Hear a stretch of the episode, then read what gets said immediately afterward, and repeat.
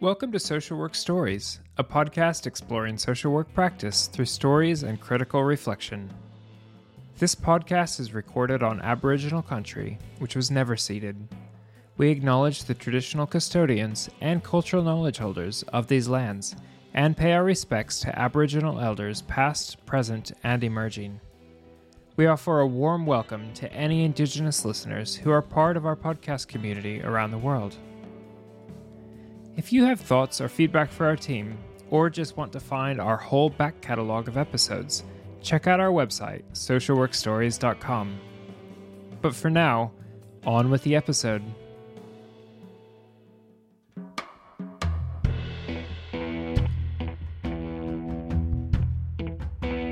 Welcome to the Social Work Stories podcast. Hello, everyone. My name's Lis Murphy, and you're expecting me to say, and across the way here is Dr. Mim Fox. Well, no. You're in for a surprise. Mim is actually in Fiji at the moment with a bunch of social work students podcasting. Gosh, she leads a hard life, doesn't she? But across the way from me is the wonderful Jo McIlveen, Bereavement Coordinator for Southeastern Sydney Local Health District. Hello, Jo McIlveen. Hello, Lis. How are you? Thank you so much for having me. Super excited to talk today. Me too, because this is um, right in your area of passion and expertise, Jo. Today we're actually listening to a, a really creative story on memory making in the end of life space with an adult. So, Jo, can you tell us a little bit about, you know, memory making and, and why we actually are interested in it in relation to grief? So, thanks, Lis. That's such a great question. I wanted to just point out that first off, memory making is a really wonderful opportunity to explore the reality of death as a natural part of life and normalize that. And by doing this, we um, help build death literacy within our communities, but also grief literacy. But before we get on to what's happening in the memory making space now, I just wanted to mention that when you asked me to participate in this conversation, I was having a think about and a look at some of the literature that's out there. And interestingly, memory making started in the Victorian times in Britain, which is really um, a curious thing. Many of us, uh, many of you may already know that. And it's called memento mori, and it was an art using a range of methods to preserve their loved ones' memories, including symbolic carvings and inscriptions, death masks, trinkets and keepsakes such as locks of hair, bone fragments, um, and different texts, as well as um, post mortem photography. So it's been around for a really long time, and I'm not sure what's happened between Victorian times and now, but certainly now, post COVID, there is a huge um, demand for memory making. It's a really important part of the end of life processes, particularly in the acute hospital space where I mostly work. Uh, it happens a lot in hospice as well, palliative care. Um, but since COVID and people not being able to come and spend time with their loved ones who were dying or being able to uh, be present at that point in time, hospital social workers took on the challenge of how do we um, enable families to feel connected to their loved one during end of life. And that was where memory making um, was thought would be useful for people that couldn't get into the hospital and couldn't visit their loved ones, that they could um, instead be using technology, photography, locks of hair, printing, thumbprints, um, any type of creative medium to capture what was happening at that time.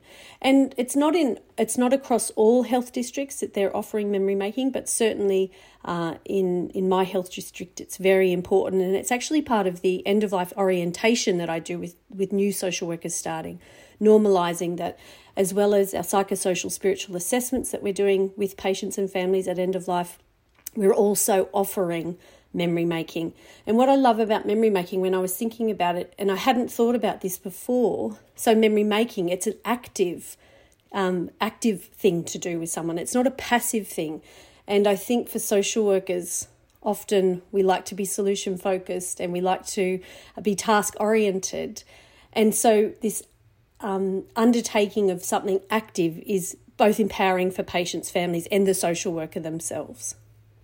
Jo, that is so interesting. I always get excited when I hear about the impact of something and it, and its relationship to change of practice. So what you're actually describing is something uh, memory making was something that was done many years ago and we know that as social workers, we've been using memory making in the neonatal death space, but you're talking about as a result of COVID, memory making in the adult space that was created or used again because families couldn't get to bedside when their person was dying but it's actually continuing on. So it's kind of like one of those, another little happy accident that happened as a result of COVID. And I love that we're hearing about contemporary practice that's morphing as, as we speak, Jo.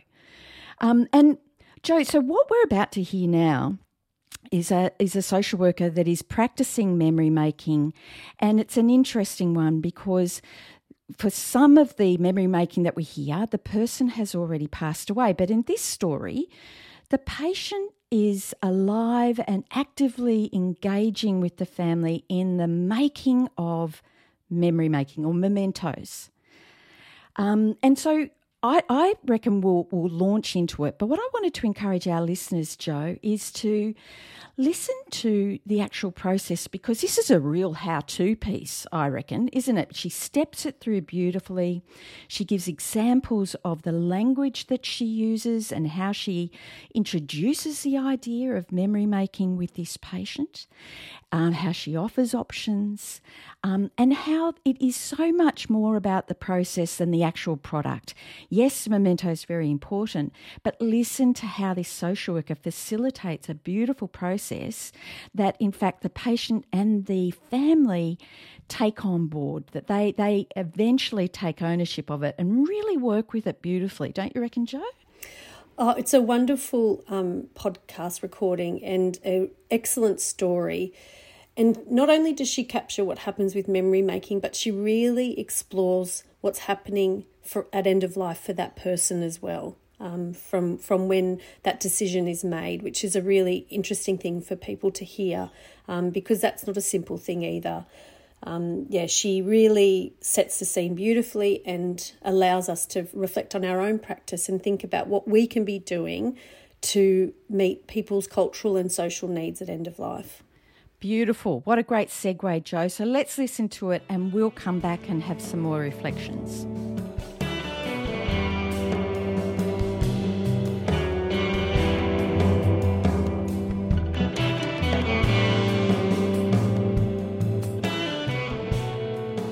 Hi, so I'm a social worker working in one of the uh, big trauma hospitals here in Sydney. Um, and so I'm here to talk about memory making and what I do in my clinical practice. So, normally with memory making, it comes about um, after we've had some family discussions um, regarding uh, normally stopping treatment.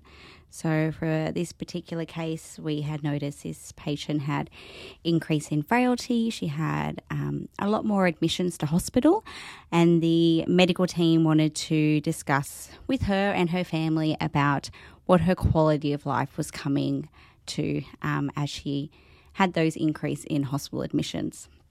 So, we had a family meeting um, and after that family meeting, the decision was for her to stop all forms of treatment and change to what we call comfort measures.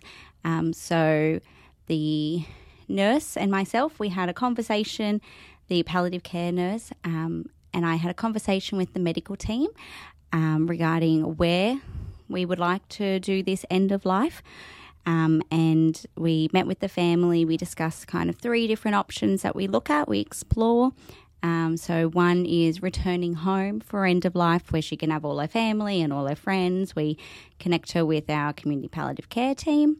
Um, or we can go and look, move into like a hospice type centre um, where they have palliative care nurses there that can provide all that support, or she can remain in the hospital where she's been receiving her treatment over the many years, um, where she's around surrounded by all of her nurses that have cared for her. So after having that conversation with the patient and her family, their wishes was to remain in hospital. Um, the patient thought she'd been coming to this hospital for many, many years with all of her treatments, and she felt that it was the right place where she could be well supported by the people that she knew that would take special care of her.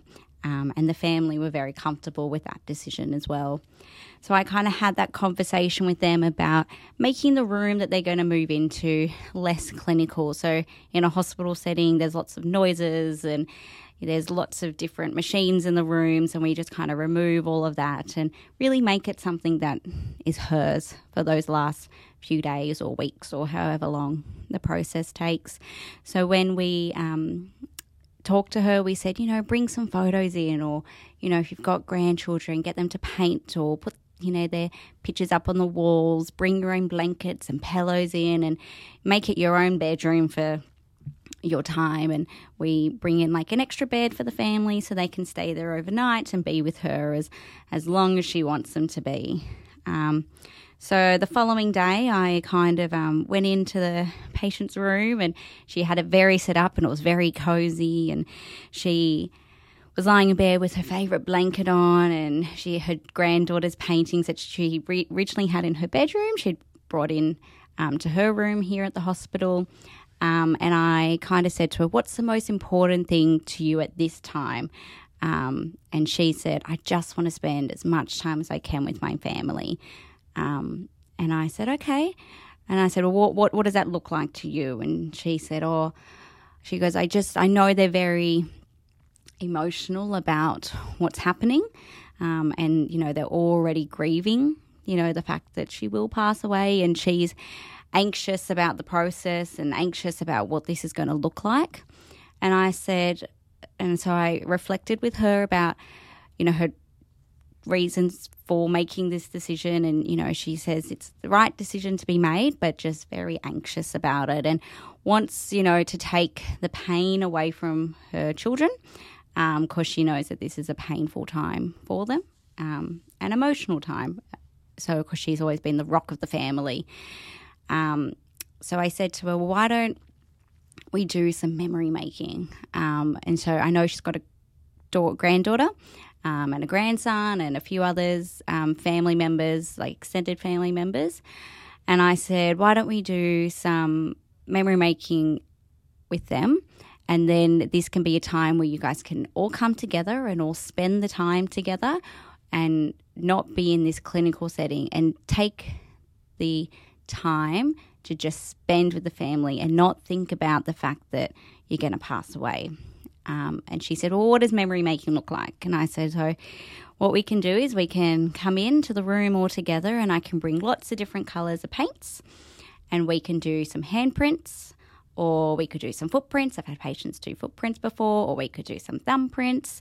Um, and we can have just yourself and the your loved ones' handprints together, or can just have your handprint. It really depends on what you guys want as a family. There's also little locks of hair that we do. And we can also give you, we've got little love hearts that our volunteers um, make. And so we um, talk about this as a continuing bond. Um, and we can give you a love heart. We can give each family member a love heart. And so then whenever they squeeze and hold that, they always think about you or a special memory of you. So she said, Yep, I want to do that. I want to do some arts and craft with my family. She, you know, spent time reflecting on how she used to do arts and craft with her children when they were growing up and with her, you know, grandchildren now. And that's a special memory she has and um, reflects that her family are a bit of arty. So this was something that she really wanted to pursue. So I said, Perfect. So I'm happy to come back the next day. So come in the next day with all my different arts and crafts and glitter and paintbrushes and everything and meet with the daughters um, and the sons and extended family. There was lots and lots of family there. They kind of the fam- the children had called upon all everybody and said, "Oh, we're going to do some arts and crafts." So there was lots of people in the room. Um, and everybody had a different color. You know, some wanted pinks and purples and greens and yellows. So um, everyone was a bit anxious about how to start. So I kind of got into the room. The room was a little bit dark because um, she likes it being quite dark, the patient. Um, and then what we did was I said, let's pop some music on. Let's kind of bring the vibe up a little bit. Um, and that also takes it away from everyone just going to be standing there painting. Um, but it also lets people just relax. So I said, you know, spoke to the patient, what was her favorite music.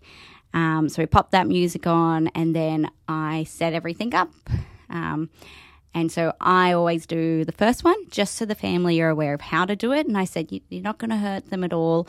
She was able to sit up. So I think it's really important for when I do memory making, I always make sure I try my hardest to do it when the patient's still a little bit alert. So then they can really participate in that memory making and they can really grow those strong connections, which is the whole point of memory making, you know, because with continuing bonds, grief is something that will always become a part of you and you're always going to be with your loved one. And I think it's really important that they've got this memory that they can make with their family and their loved ones um, to help with their grief.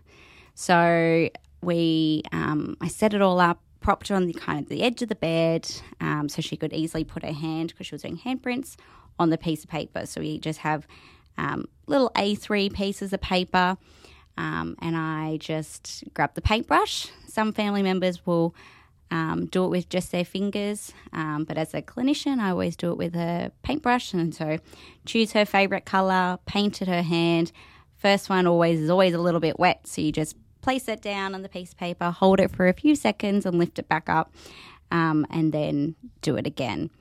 Um, and so, one of the granddaughters was really into it and was painting away with for all the different family members and um, the daughters were a little bit more reserved so it's that time for uh, clinicians to really go and you know provide a bit of that grief counselling to them and encourage them to step forward and so one was super anxious about it all, and you know, because she knew very much that this was going to be one of those last memories she was going to have of her mum. So when all the family members had kind of done their paintings of their and their handprints, I um I sent them all kind of outside. Sometimes the rooms can come, you know, they can be too full, um, and it becomes overwhelming for the loved ones that are really starting to anticipate what this grief's going to look like. So brought them all into the room and what I wanted them to do was paint mum's hand and I told them to say your favorite memory of the patient and what you love most about them. So I just stepped to the side and I let each of each of the um, immediate family do that, and that was a really beautiful moment because they could just spend that time um, reflecting on their, you know, their favorite memory of that person. Um, and it get it got very emotional and the um, loved one, you know, said it back to them, their favorite memory and what they loved most about them. And that doesn't happen all the time, but sometimes when family members are a bit more reserved and taking that step back, it's sometimes nice to try to prompt them a little bit to interact and you know take that moment away of oh we're just painting a hand and really destigmatize what's happening right now and really focus on you know that connection and that bond. Because when they look back at that that handprint you know they're always going to remember what they said during those moments and what that moment was to them. Um, and I think that's a really special connection and really helps those individuals um, to reflect um, and help with their grief that they're going through at the time. Um, at the end of that session, the patient had said, "Oh, I want to, I want to do one big one." So I ran off and got a bigger piece of paper, and um, she put uh, the patient put her hand in the middle, and then all of her family and her grandchildren around, and it's a really beautiful uh, piece of artwork um, that they created on that day. Um, and she was very funny because she had said, "I know exactly where that's to be hung," and you know, she she really like was even though she wasn't going to be there and wasn't going to be able to see where it was going to be hung in the house, she very much was still able to participate, and that's something that she'll always still be around and. All the family will be able to take that time to reflect um, on on her and remember that special moment they had together. I think you know, in a hospital setting, things can become very clinical.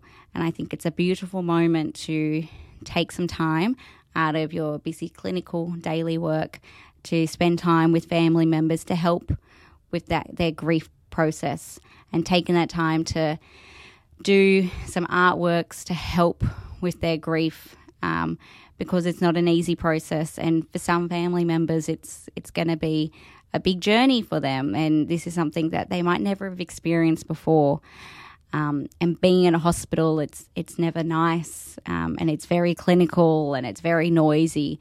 So being able to create a, a safe space a quiet space to do these um, memory making is fundamental.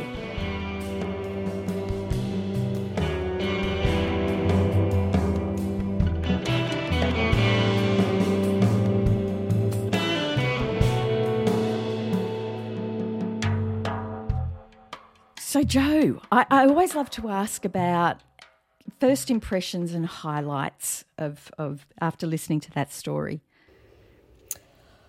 I think it was a really interesting um, description of all the different things that we do when we're doing this death work in end of life care, um, the hospital, in the hospital settings. You know, um, she starts off beautifully explaining how they realise this person's increased frailty and in increased admissions to the hospital were happening, which is often a great indicator that a person may be approaching the end of their life, particularly uh, if they've got a chronic health condition, which this person uh, did do. So that was one thing that I thought was really great and a great tool for social workers to use themselves um, when they're working in environments where you're having this ongoing contact with people if it becomes more frequent, um, it might be an opportunity for you to say to your team, hey, what's going on here? Um, is it looking like we're approaching the end of life? Because if we think about it in that way, um, then we have an opportunity to, to really put the hard yards in when it comes to that therapeutic intervention at this time. Um, that's really interesting because I, I, and and so useful in terms of of planning for this this kind of work that you can actually be sowing the seeds even before this point. Um, Jo, for me, I I had this image of this social worker as a conductor in an orchestra.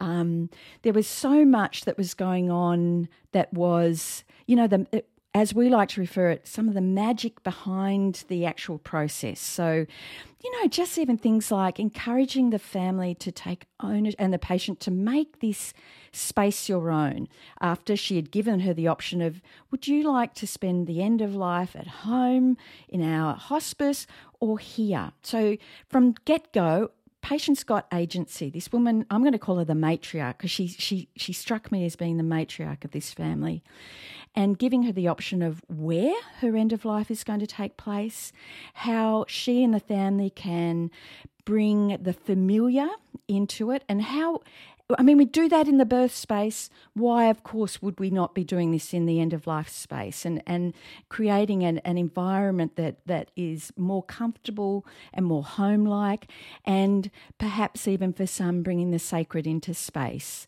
Um, and the other thing I really loved is the use of senses. It wasn't just language and, and conversation. It was the the use of printmaking and the use of music that I, I wouldn't mind talking about a little a little after. But in terms of first impressions, they're they're mine, Jo. And Jo, one other thing that that struck struck me, and I'd I'd love you to pick it up, is this social worker clearly articulates uh, one of the theories that sit behind memory making, and that was the continuing bond theory. And I know this is your area, Jo. So can you talk us through, you know, what is what is the evidence? What is the what is the research that we can use to support this practice? So continuing bonds is one of my favouriteest theories because um, it acknowledges that grief is ongoing and grief isn't a problem to be solved, but an experience to be sh- uh, to be carried. So it facil- enabling um, families and patients to participate in um, memory making. Um, that's an opportunity to open up a discussion around grief and our ongoing grief around that. But continuing bonds also says that it's normal to stay connected to our loved ones, even though they're not physically here with us anymore. Um, we had bereavement theory prior to continuing bonds that talked about severing connection and um, uh, not having a relationship with anyone after that person after the death. And it's really interesting that when they did this research, they came to find that.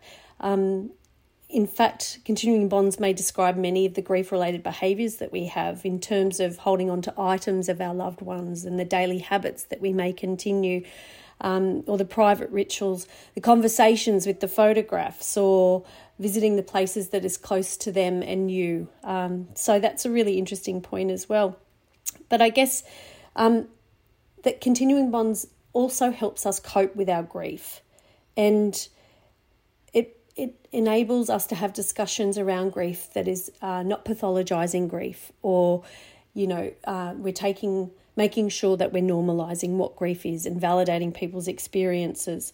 And the interesting thing about continuing bonds research is the researchers actually felt like the participants underreported how much of a continued bond they had with the person for fear of being um, called mad or, you know, that there may have been, um, you know, some adverse uh, implications for the the ongoing bond that they had with that person. So that's what I find is really interesting about continuing bonds, um, and I think so, all of us do it in some way, shape or form, and we probably don't have the language around knowing what it is. Um, families have different rituals around continuing bonds. In my family, for example, people become birds, which is just really interesting. But now after um, my father died, the kids and I and everyone in my family thinks he's a magpie. So when the magpies are at home, everyone just says, G'day, Paulie, which is really nice for us. And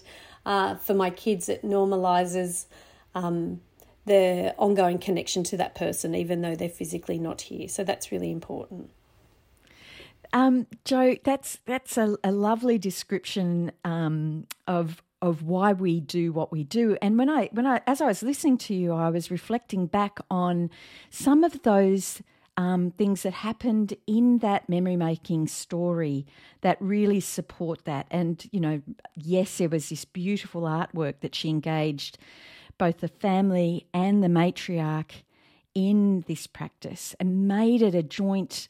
Um, a project, if you like. But some of the language, Jo, I thought was interesting and, and quite beautiful when she was asking people to nominate a memory that they that they have, a beautiful memory that they have of their mum and vice versa.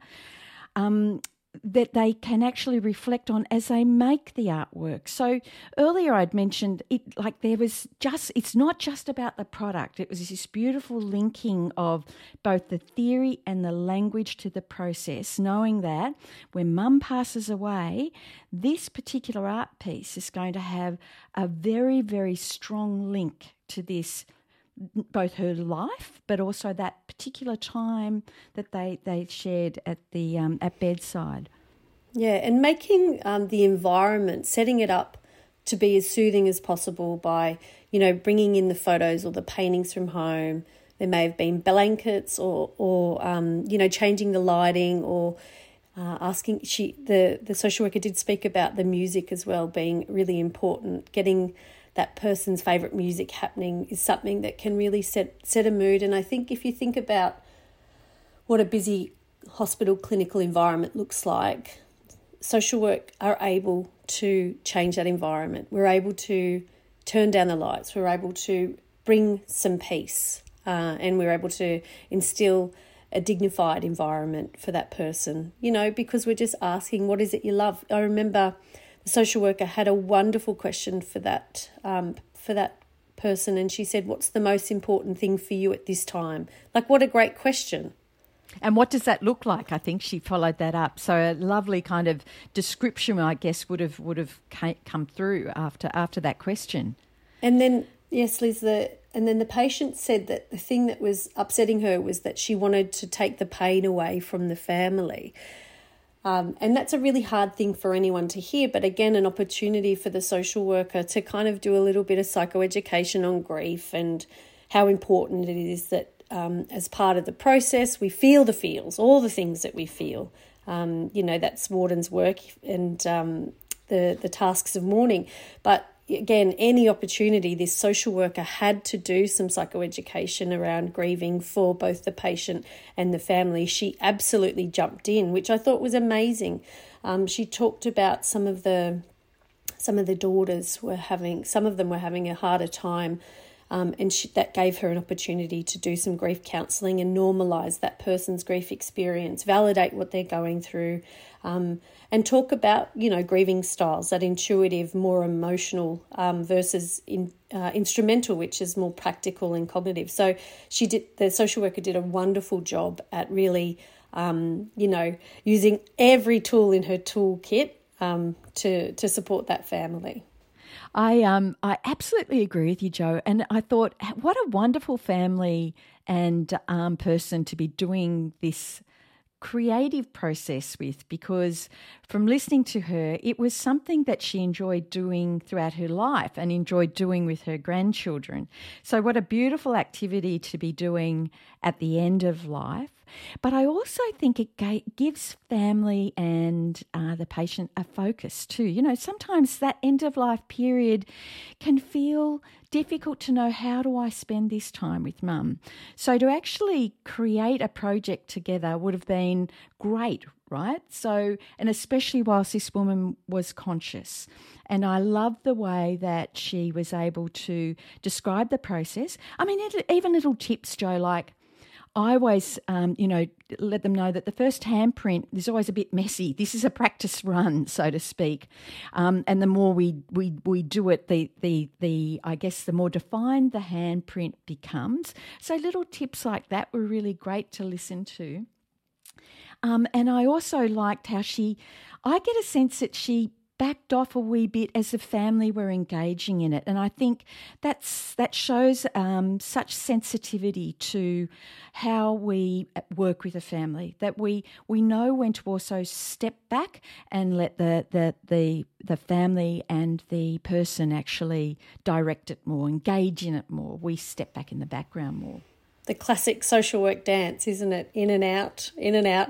I um I totally agree, Lis, and um I love that the, there was a granddaughter that kind of just took charge. Um, and for me, that's really important because, you know, normalizing um, this time for that person. You know, I'm not sure how old the granddaughter was, but, you know, being able to enjoy an activity and, and be uh, joyful at the same time as very sad is, is what's happening in that space. And that's a really um, important thing for people to know that it's okay to be and feel the same two things, that duality at one time, um, because grief is complicated, and that's what often happens that we feel two things at once, and it's really confusing.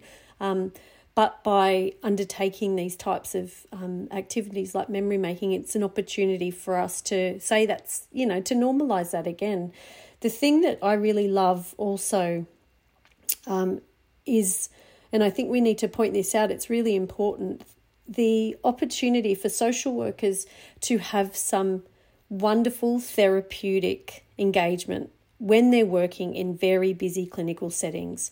Um, and I'm deeply appreciative of this social worker prioritising end of life care over the other demands in the acute hospital setting. And I, I think it's really important that as social workers we have a good sense of how we can justify that to managers or people who are more concerned about bed flow and discharge planning as opposed to not only uh, supporting families and patients at end of life, but also filling up a social worker's cup because we know this end of life work from our conversations with all of our colleagues really does fill us up and gives us an opportunity to engage in that um, relationship based therapeutic intervention uh, on a busy hospital ward. I think that's a wonderful point that you bring up, Jo, that it, this is nourishing work both for family, the patient, and also the social worker. But I also recall this is very similar to how it was in the neonatal death space back in the early 80s, late 70s, where social workers had to really fight hard to justify why we were doing memory making with families at you know at, at the death of a at the death of a baby. Um, similarly to what you had said earlier, we'd often, you know, prior to that, babies were, you know, buried in unmarked graves. Mothers were told to get get get on with life and maybe have another baby. But now it's an established part of the neonatal death process. And I think that's what I hear you saying that this is work that very much is um, important for both the social worker and our nursing colleagues to take on board. More and more people are dying in hospitals, and this is a legitimate part of the work that we do both with the patient and the family. Jo, in in kind of wrapping this up, I mean, you know, you and I could talk about this for days, but it this particular memory making process happened whilst the person, the patient, was alive. But my understanding is that memory making, both in COVID and post COVID, is happening not just in this space, but in other spaces, Jo, when the person has actually died. Is that right? Like that it actually is happening elsewhere in different clinical spaces? Absolutely. And I think it really depends on um, the ref- the referral, for example, or the uh, relationship that you have with the client. I believe um, this social worker has uh, the amazing opportunity to do a lot of the pre death work given her clinical um, environment. So she has very strong relationships with her her patients and their family because she's known them for a very long time, and you know, I think the therapeutic benefit for the patient obviously is much more significant when um, they can be involved, but also for the family. You know, when she talked about that life review, what's your favourite memory of mum? Um, everyone got really emotional and um, that was a really hard conversation, but again, a time of reflection. And I'd be really curious to know um, what impact memory making has and, and the activities facilitated by this for social worker has on the family long term? And does it decrease their bereavement risk because they've been involved in this therapeutic um, intervention? The other thing that we haven't mentioned is you know, what's the intersection between art therapy, which is an established approach to caring at end of life for patients and families, but also how does that intersect with memory making as well? So there's a really cool research project in there for oh, someone. Oh, two PhDs in in those two alone, isn't there? Yeah.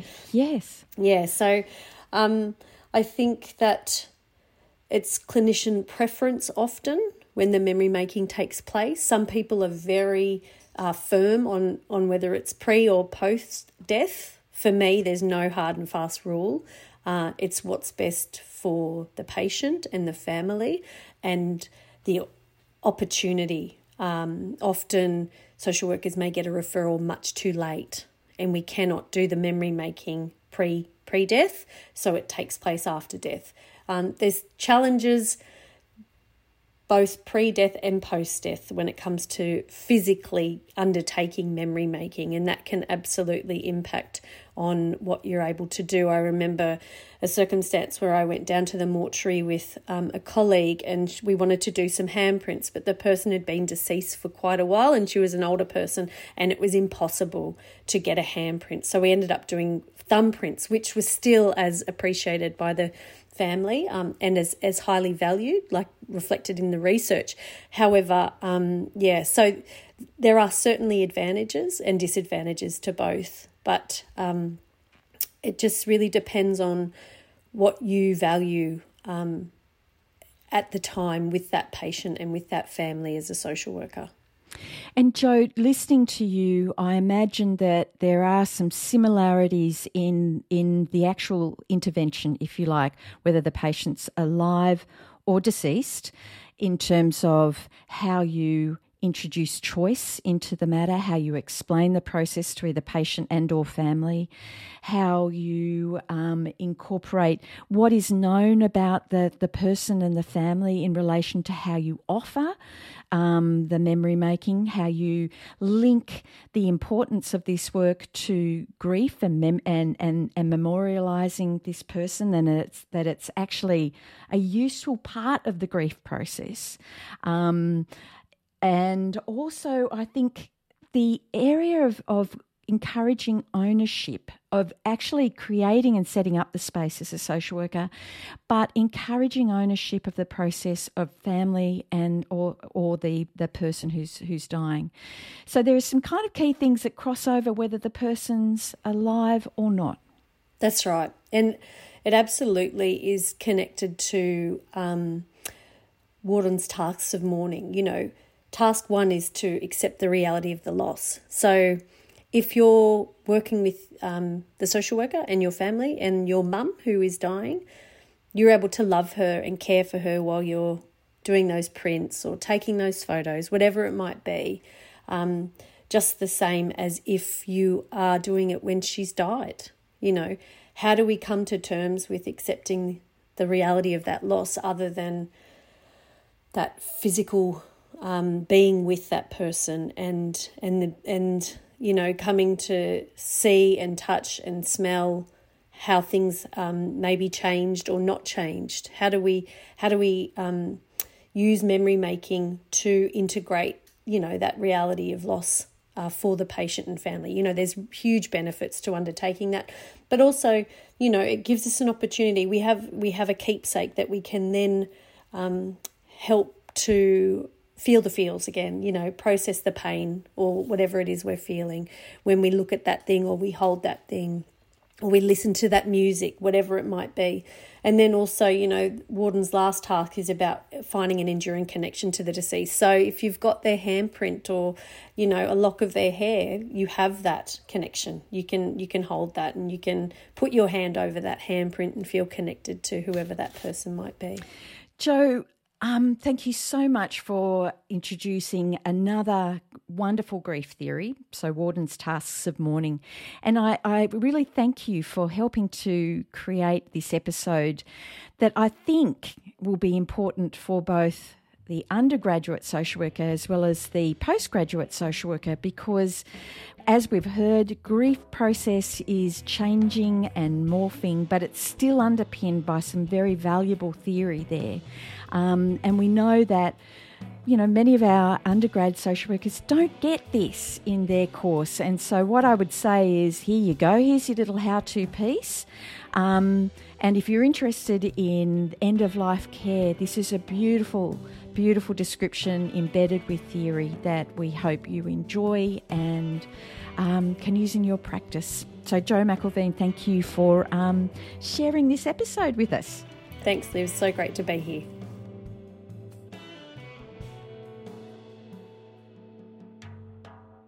Thanks for listening to the Social Work Stories podcast. All of the stories we share are de identified to respect and protect the people involved. We create this podcast because we're passionate about building the global social work community and strengthening our practice, no matter the context. If you want to help us grow the podcast tribe and continue the work we do, we would love it if you can subscribe or follow the podcast in your favorite podcast app. That way, you'll be sure to get every episode as soon as it's released. While you're in your podcast app, if you can leave us a five star rating and write a review, it would mean so much to us. You can connect with us on Instagram, Twitter, Facebook, and LinkedIn, where you can share our posts with your friends to help spread the word. And you can always find us at our home on the web, socialworkstories.com. The Social Work Stories podcast is made by Lis Murphy, Dr. Mim Fox, Justin Stech, Dr. Ben Joseph, and Maddie Stratten. Thanks so much for listening.